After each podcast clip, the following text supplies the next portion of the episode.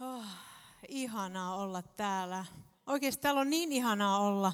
Mä oikein rukoilen, että Seinäjoen illasta tästä paikasta, tästä salista, oli sitten tässä locationissa tai muualla, niin se olisi tulla semmoinen paikka, vähän niin kuin menisi kotiin. Tiedätkö, että seurakunnasta voi tulla semmoinen paikka sulle, että se on niin kuin ihan kuin tulisit kotiin. Se on semmoinen paikka, missä saat vetästä lökäpöksyt jalkaan ja saat olla ihan sen näkö tukka pystyssä ja ei haittaa, jos meikit on vähän levinnyt. Pojilla tietenkään ei haittaa muutenkaan. Mutta siis se on semmoinen paikka, koti on semmoinen paikka, missä saat vaan olla ja levätä ja olla ja olla se oma itsesi, kuka sä oot. Tiedättekö, vihollinen on valehdellut ihan liikaa meille. Ja me ollaan uskottu ihan liikaa vihollista siinä, että meillä olisi joku sellainen muotti, minkä näköisiä meidän uskovina pitäisi olla.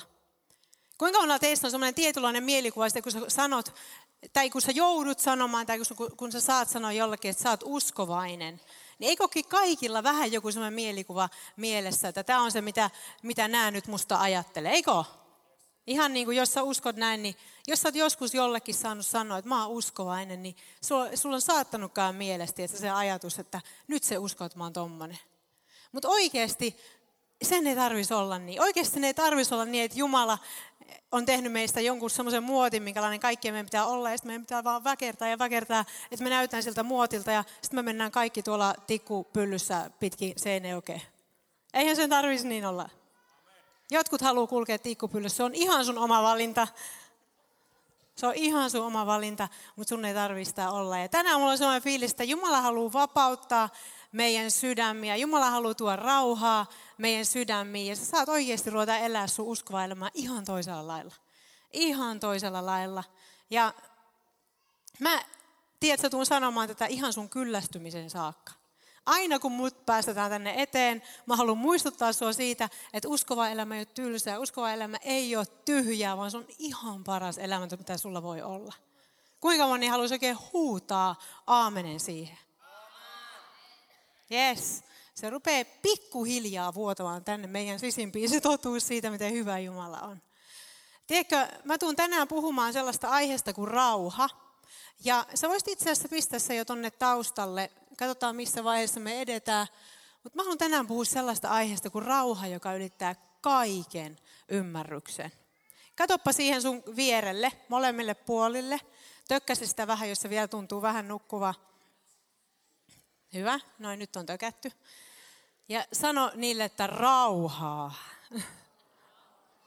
Toi yksi, tälleen pastorin lapsena täytyy tunnustaa, tuo yksi ärsyttävimmistä tervehdyksistä, mitä mä tiedän mä, mä oon valinnut, että mä en sitä halua sanoa. Ja meidän lapset on ikävä kyllä oppinut tätä tervehdystä meidän iskältä, kun meidän iskä soittaa mullekin ja sanoo rauhaa. Ja hän sanoo sen vitsillä tietenkin siinä, mutta meidän tytöt on ruvennut sanoa rauhaa.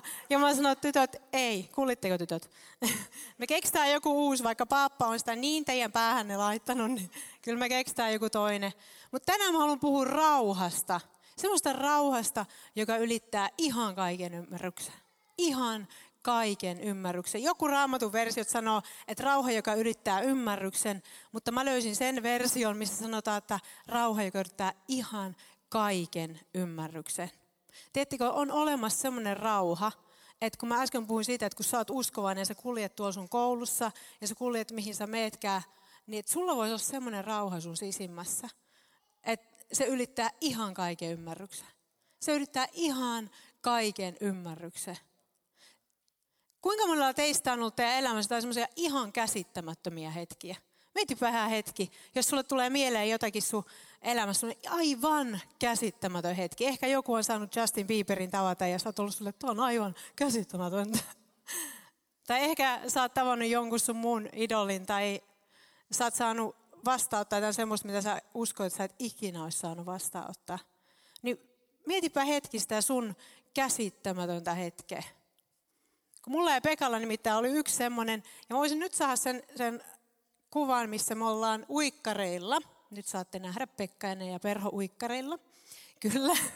Ja hyvin ruskeana. Me ollaan Tämä on, kuulkaa, tavoite taas tänä kesänä. Ei tuo, ei tuo niinkään tuo vartalo, vaan tuo ruskeutus. Vartalo en kerkeä enää saamaan.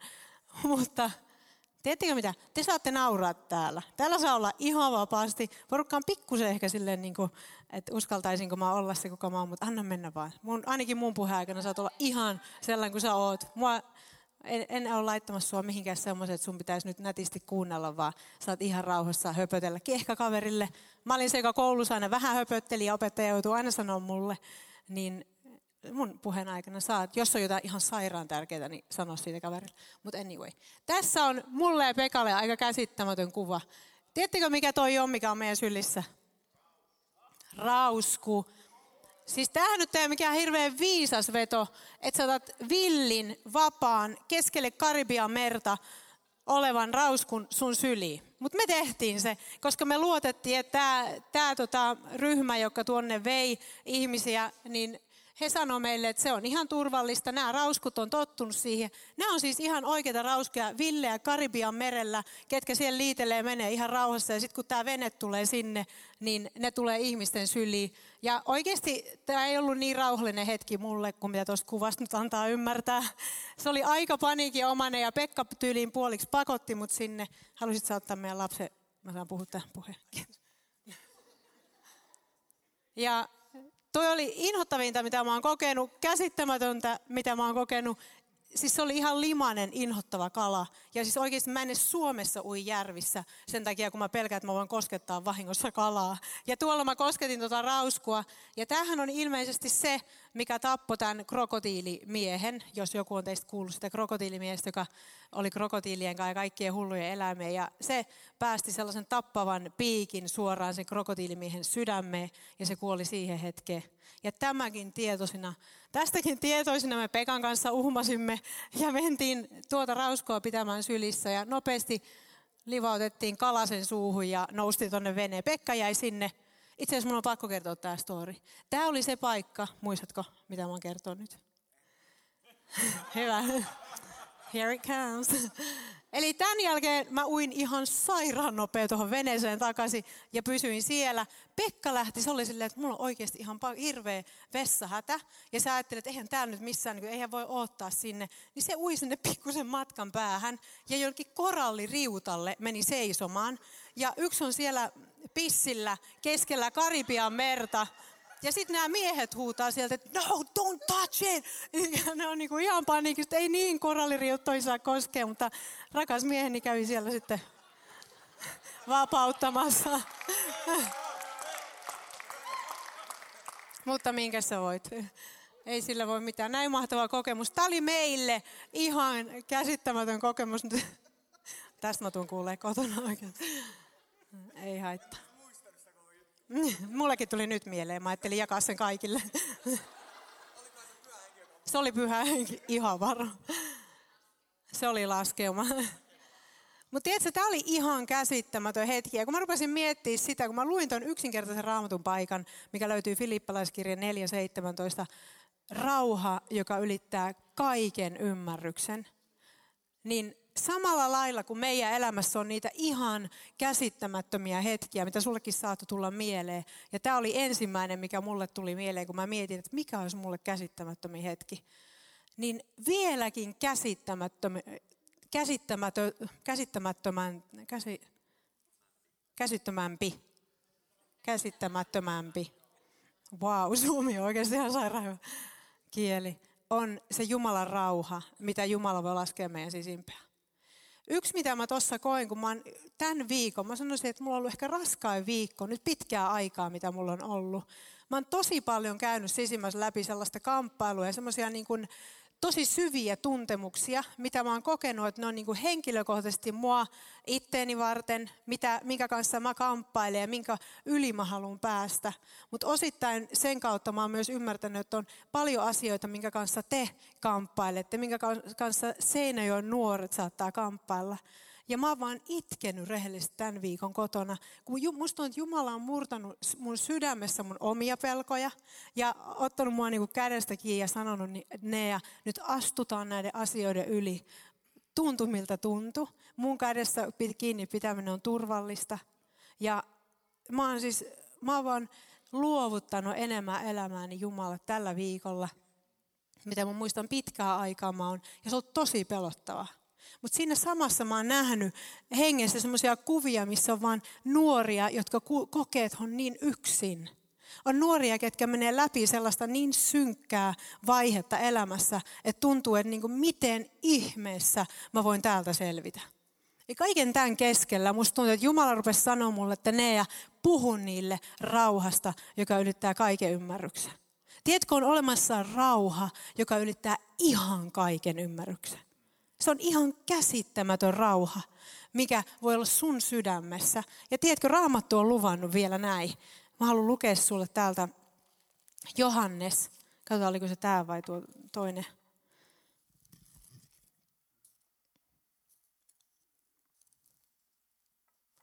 Otapa, missä se nyt olikaan. Raamattu on joka tapauksessa luvannut antaa, tai Jumala on luvannut antaa meille rauhan, joka ylittää kaiken ymmärryksen. Ja Jeesus itse sanoo, että oman rauhani minä annan teille. Ymmärrättekö, että Jeesus itse sanoi, että oman rauhani mä annan teille. Ja tämä on semmoinen hetki, missä kun Jeesus rupesi puhua sen opetuslapsille, kun sen opetuslapset epäili, että Jumala, Jeesus, miksi sä meet? Miksi sä Jeesus lähet? Miksi sun pitää kuolla ja mennä tonne? Mihin sä oot menossa? Ja Jeesus sanoi, että mä menen sinne, missä isä on. Ja opetuslapset ihmettelee ja ihmettelee. Pekka, sanopa, missä tämä nyt on? Johannes 14. Ihanaa, kun on Pekka tuossa tälleen, me toimitaan yhdessä. Kuunnelkaapa tämä. Johannes 14, 27. Minä jätän teille rauhan, oman rauhani minä annan teille. En sellaista, jota maailma antaa. Olkaa rohkeat, älkää vaipuko epätoivoon. Mutta Jeesus sanoi että opetuslapsille, että älkää, älkää vaipuko epätoivoa, älkää pelätkö. Älä, älä ajattele, että saisit yksin. Sä et ole yksin valtaa siellä sun laaksossa ja että on nyt mahdoton aika. Me tullaan menee, tiettikö, laaksoja, laaksoja läpi. Jumala ei luvannut meille myrskytöntä elämää. Mä voin ihan faktana sanoa sen, että myrskyjä tulee. Myrskyjä tulee ja niitä tulee paljon. Mutta sun sydämessä voi olla sellainen rauha, mikä Jeesuksella oli, kun Jeesus oli siellä veneessä. Kuinka moni on kuullut sen story, missä Jeesus on myrskyssä? Yes, suuri osa. Ja se on taas, miten mulla unohtuu nämä? Onneksi Pekka on tuossa. Missä se on? Luu, anteeksi, Matteus 8. Siellä puhutaan siitä, kun Jeesus tyynnyttää myrskyn. Sä voit ihan laittaa sinne Matteus 8, jos sä haluat. Ja siellä Jeesus on mennyt opetuslastensa kanssa veneeseen ja yhtäkkiä nousee myrsky siellä järvellä, missä ne on. Ja kuinka moni tietää, mitä Jeesus teki? Mitä, josta, itse asiassa ei tarvitse laittaa sitä, tämä on ihan hyvä pysyä tuolla. Kuinka moni teistä tietää, kun se myrsky oli syttynyt, mitä Jeesus teki? Kun se lähti tuulemaan ja mitä? Okei. Okay. Joo, se on Matteus 8 ja 23 alkaa siitä. Jeesus nukkui siellä myrskyssä. Ja kun mä mietin tätä rauhaa, mitä Jumala sanoi, että Jumala haluaa antaa meidän sydämiin, mitä ikinä me käydään läpi, niin tässä on ihan täydellinen kuva siitä, että kun Jeesus oli opetuslastensa kanssa siellä veneessä – myrsky nousi. Se raamatun paikka sanoo näin. Jeesus astui veneeseen ja opetuslapset seurasivat häntä. Järvellä nousi äkkiä ankara myrsky. Aallot löivät yli veneen, mutta Jeesus nukkui. Jeesus nukkui siellä, missä oli ihan jäätävä myrsky. Ja se on veneessä. Mä oon ollut isoissakin veneissä, isoissa laivoissa ja ne aallot tuntuu. Mutta siellä olisi ehkä helpompi nukkua, jos sä tiedät, että sä oot turvassa semmoisessa isossa risteilyaluksessa, missä sulla on kuitenkin sänky ja kaikki. Mä uskon, että nämä on ollut ihan kalastaja veneessä, millä ne on ollut ylittämästä järveä ja tulee myrsky ja aallot lyö. Ihan just niin kuin meidän elämässä monesti tuntuu, että nyt tulee päin kasvoja. Nyt tulee oikeasti niin, että mä, mä tukehun tähän. Ja itse asiassa opetuslapset sanoo tässä Jeesukselle, ne herättää Jeesuksen ja sanoo, Herra pelasta meidät, mehän hukumme. Me hukutaan. Se oli se aito fiilis, mikä opetuslapsilla oli. Että täällä me ollaan keskellä myrskyä, meitä pelottaa, me hukutaan. Ja mitä Jeesus tekee? Jeesus nukkuu, menkää ja herättäkää se. Mutta onko se koskaan pysähtynyt miettimään, että miten Jeesus pystyi nukkuu siellä? Miksi Jeesus yleensäkään nukahti? Eikö se, oli, se oli varmaan, oho, nyt lähtee vissiin lapset. Jeesus nukkui siinä veneessä ja mä uskon, että siinä on tosi iso salaisuus myös meille uskovina meidän elämä. se, minkä ikinä myrskyn saat käymässä tällä hetkellä läpi sun elämässä, niin sä voit omistaa sen saman rauhan, mitä Jeesus omisti, kun se oli siellä myrsky siinä veneessä ja nukku. Jeesus omisti sellaisen rauhan, mitä Jeesus sanoo meille, että oman rauhani minä annan teille. Jumala haluaa antaa sulle semmoisen rauhan uskovaiseen sydämeen ja sellaisen, jos sä Jeesusta edes vielä tunne, niin Jumala haluaa kutsua sua sillä rakkaudella, että mun luona on kaikista parhain olla. Mä en vaan anna sulle listaa asioista, mitä sun pitää toteuttaa. Itse asiassa niistä asioista ja Jumalan käskyistä saa tulla meille sellainen asia, että me halutaan toteuttaa ne, koska me rakastetaan Jumalaa niin paljon. Teikö, kun Jeesus oli menossa ristille, hän sanoi näin opetuslapsille, että mä haluan, että koko maailma saa tietää, kuinka paljon mä rakastin isää. Se oli Jeesuksen motiivi, miksi Jumala halusi, Jeesus halusi mennä ristille, olla ihan sen kuolemaan saakka kuulijainen, että meillä olisi elämä. Mutta Jeesus teki sen, koska Jeesus rakasti isää niin paljon. Ja tiedätkö, toi on semmoinen, mikä mulla vaan niin palaa mun sydämellä, että me saataisiin tietää se ihan sama rauha, ihan sama armo, ihan sama rakkaus, mikä Jumalalla on meitä kohtaan. Jeesuksella oli se ihan mieletön rauha, mikä Jeesus haluaa antaa sullekin sun elämään.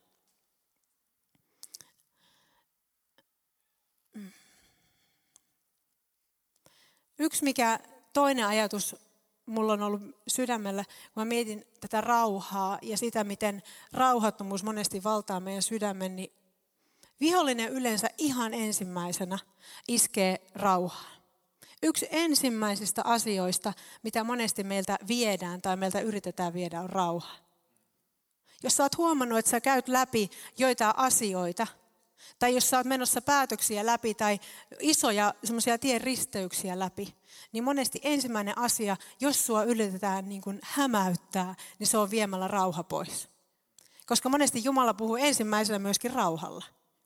Jos, mä sanon ihan tälleen niin kuin yksinkertaisena ohjeena, että jos et sä koe rauhaa, jos sä oot risteyksessä näin, ja sä tiedät, että pitäisi mennä tuonne, tai tässä olisi tie tuonne, tai tässä olisi tonne, ja sä lähdet menemään tähän suuntaan, ja sulta puuttuu rauha, niin älä mene. Koska monesti Jumala käyttää rauhaa ihan ensimmäisenä asioissa, mitä hän haluaa meitä myöskin varoittaa asioista. Ja sen tähden, koska Jumala puhuu meille rauhalla, se on yksi Jumalan tapa puhua meille, oli rauha tai ei. Vihollinen haluaa myöskin varastaa. Vihollinen on tullut tuhoamaan, tappamaan ja varastamaan. Ja monesti se rauha on eka, mikä meiltä viedään. Monesti rauha on eka, mikä meiltä viedään. Ja jos sun sydämessä tänään tuntuu, tuntuu siltä, että sulla on niin kuin rauhattomuus, tai jos tuntuu, että sä oot niin, niin sellaisessa diipissä kolossa, mistä tuntuu, että sä et pääse, tai jos tuntuu, että sä oot eksynyt, niin mä uskon, että Jumala haluaa tuoda sut takaisin siihen paikkaan, missä sä voit tulla ja löytää sen rauha, että sä voit jopa läpi sen myrsky nukkua. Että sulla voi olla semmoinen rauha sun sisimmässä, että sä pystyt nukkumaan läpi sen myrskyn ja tietää, että tämä ei tuu meitä hukuttaa.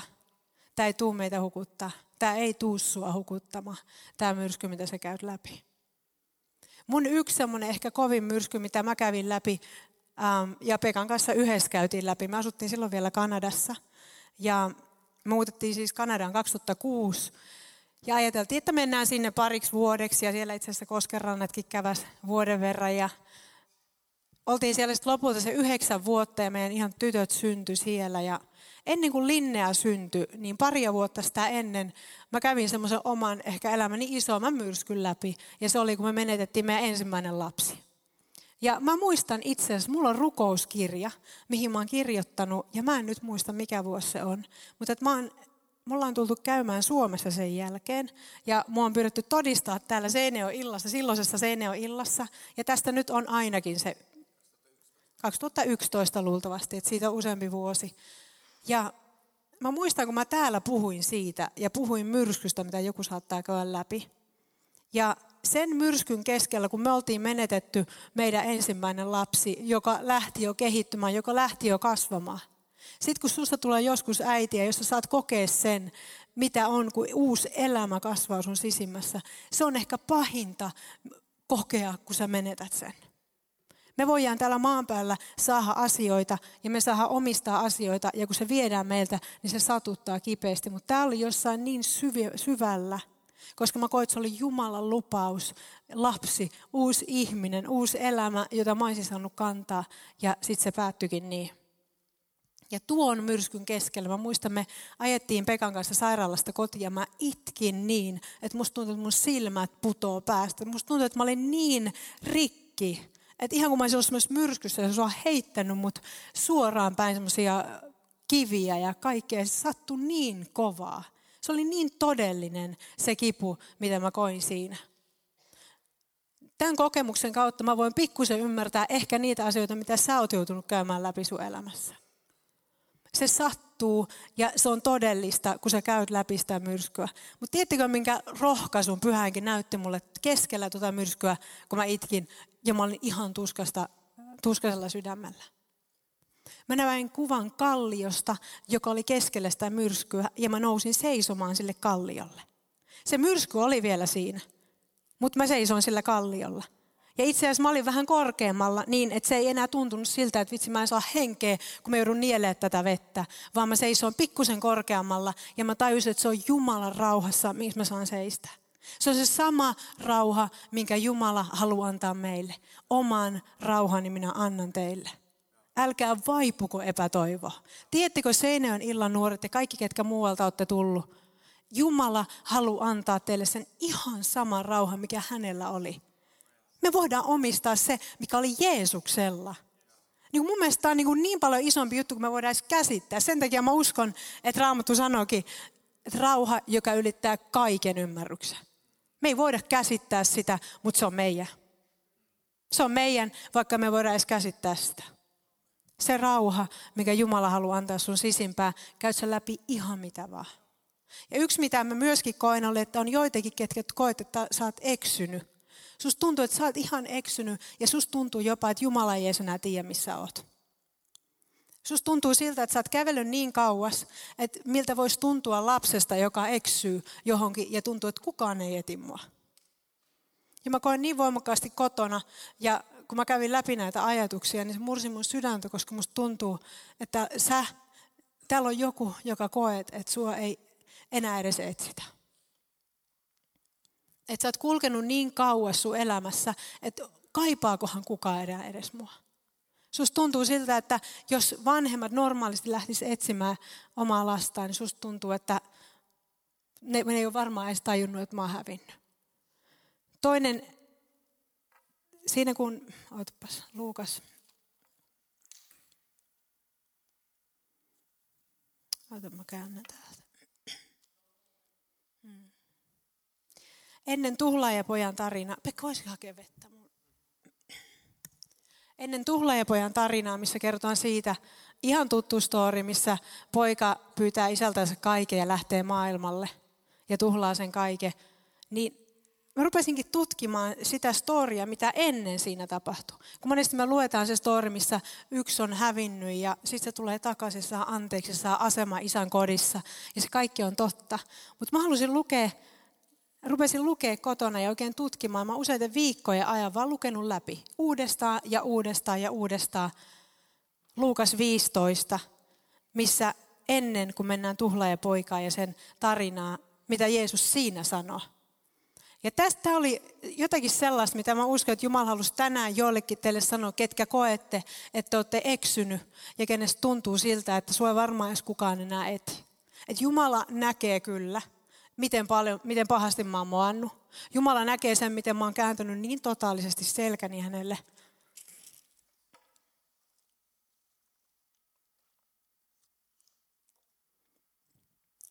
Hirveä fiilis. Tästä mä vähän join tuossa. niin kuin taisi joku huomata. Mutta sä niin sitä voi juua täällä edessäkin. Kyllä. Mutta sä, ketkä, kenestä tuntuu siltä, että sä oot eksynyt, niin kuuntelepa tämä, mitä Jeesus sanoo ja minkälainen Jeesus meillä on.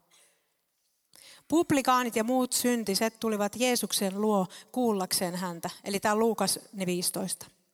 Fariseukset ja lainopettajat sanoivat paheksuen. Eli nyt kun sä oot 15 V tai vielä vähän vanhempi tai vähän nuorempi, niin tämä voi kuulostaa ihan siltä, että no niin, bla bla bla bla bla, bla bla bla. Fariseukset ja lainoppineet ja nämä, ainakin multa kuulosti se silloin, kun mä olin nuorempi.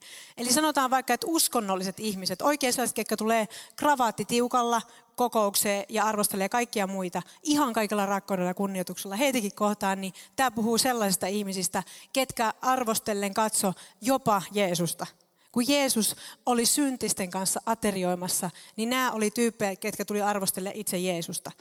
Eli sellaista tässä puhutaan. Nämä fariseukset ja lainaopettajat sanoivat paheksuen, tuo mies hyväksyy syntiset seuraansa ja syö heidän kanssaan.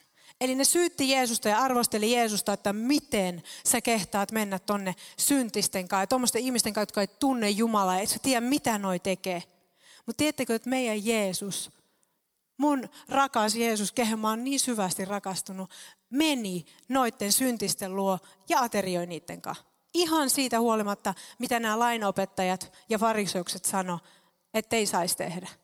Ja kaiken lisäksi, mikä oli ihan niin ihana nähdä tästä, oli se, että muut syntiset ja publikaanit tulivat Jeesuksen luo. Kuinka monella teistä on semmoinen kuva joskus ollut, tai ehkä vieläkin, että Jeesus on se, joka, ja Jumala on se, joka niin kuin, vähän niin kuin anoo, että tulkaa ihmiset luo, tulkaa mun luo ja ylistäkää mua. Kuinka monella on se kuva Jumalasta, että Jumala on koko ajan, että tulkaa, tulkaa, tulkaa, tulkaa, tulkaa, niin kuin, että täällä mä oon ja eläkää mulle ja sanokaa ihmisille, että Jeesus elää. Ja kuinka moni teistä ajattelee, joskus oot ehkä ajatellut Jumalasta näin? Mä ainakin on. Mutta tämä raamatun paikka sanoo, että syntiset tuli Jeesuksen luo. Miettikää sitä. Ne ihmiset, ketkä ei tuntenut Jumalaa, ne tuli Jeesuksen luo. Eikö se kerro jotain meidän Jeesuksesta? Ne oli ne uskonnolliset ihmiset, jotka paheksu Jeesusta, itse Jumalaa. Mutta nämä ei-uskovaiset ihmiset, jotka ei tuntenut Jeesusta, tuli Jeesuksen luo. Mun mielestä se kertoo ihan sikana siitä, minkälainen meidän Jeesus on, siitä minkälainen Jumala on. Ei Jumala ole tullut tuomitsemaan, Jumala on tullut rakastaa tätä maailmaa. Jos meidän sydämessä ja meidän mielessä me uudistettaisiin sitä pikkusen ja me tajuttaisiin, miten oikeasti rakastava Jumala on, niin mehän mentäisiin tuonne kadulla oikeasti ihan silleen, että I'm Jesus people. Niin kuin, että sulla ei olisi mitään häpeää siitä, että sä rakastat Jeesusta. Koska niiden mielessä pitää muuttua se, että Jumala ei ole tuomitseva ja ankara Jumala. Ei se tule muuttua, jos se ei muutu meidän mielessä. Jos me täällä pyöritään niitä ihan samoja ajatuksia ja tullaan tänne ruoskeen itse istuu penkkiin ja ajatella, että taas mä tein hyvän, hyvän servicein Jumalalle, kun mä tulin nuorteiltaan istuu. Ei, Jumala haluaa oikeasti tulla sunkaan istua. Jeesus olisi että tänne. Syödään tämä pizza yhdessä, ollaan yhdessä, vaikka sä et edes tunne Jumalaa. Se on minkälainen Jumala meillä on, se on minkälainen Jeesus meillä on. Ja sitten jatkaa jos jollakin on, teistä on sata lammasta. Mä menisin tuoda tänne sata lammasta tänne Ja yksi niistä katoaa autiomaahan, niin totta kai hän jättää ne 99, lähtee sen kadonneen perään ja etsii, kunnes löytää sen. Ei olekin aika hullua.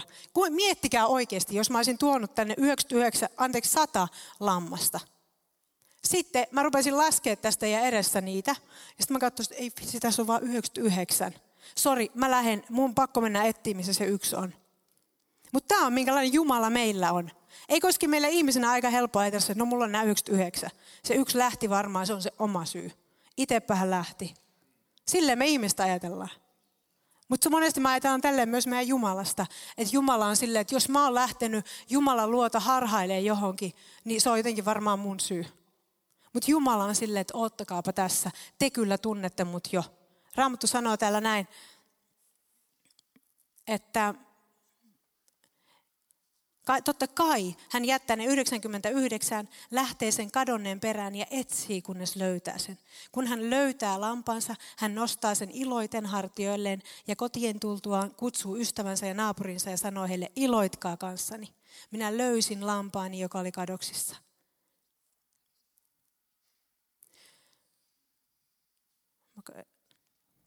Totta kai Jumala lähtee se yhden perään. Ja tämä on jotain semmoista, mitä mä uskon, että joku teistä, joka oli se oot sillä paikalla tai oot ollut, tai tuntuu siltä, että sä oot sillä paikalla, että sä oot eksynyt. Jumala haluaa, että sä tiedät sydämessä sen, että Jumala kaipaa sua. Jumala ei ole vihainen sulle. Jumala on valmis jättää ne 99, että se löytäisi sut. Jumala on tullut ihan maan päälle ihan vaan sen takia, kun hän rakasti meitä niin paljon. Ja Jeesus meni ristille sen takia, koska hän rakasti niin paljon Jumalaa. Tiedätkö, että Raamattu sanoo, että kaiken kasvupohjaa perustaa rakkaus.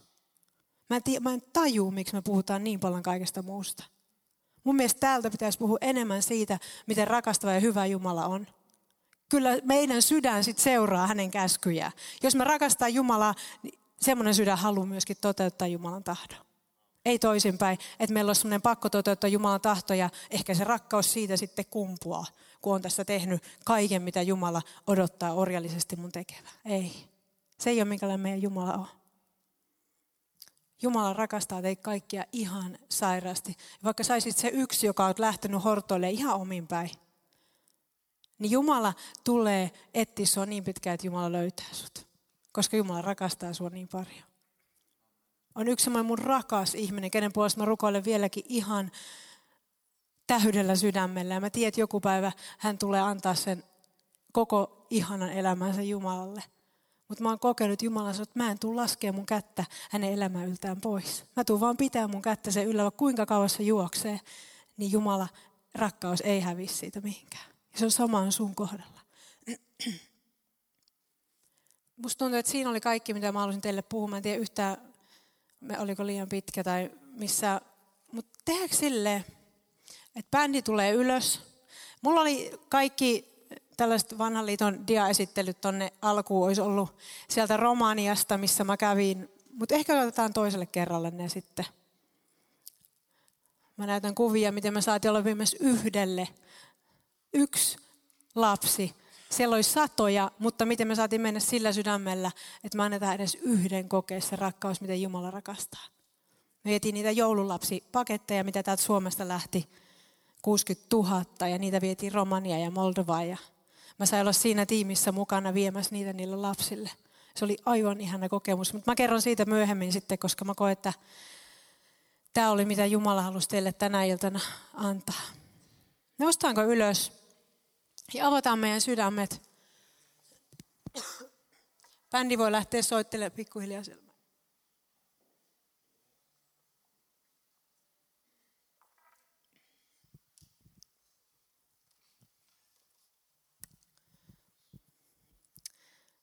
Mitäs me tehtäisiin yhdessä sellainen päätös, että vuosi 2018 tulee olemaan ihan toisenlainen. It's gonna be something else. Ja se, sitä ei voi tehdä kukaan muu kuin sinä. Sä voit olla vaikuttaa siihen, että sun 2018 on ihan toisenlainen.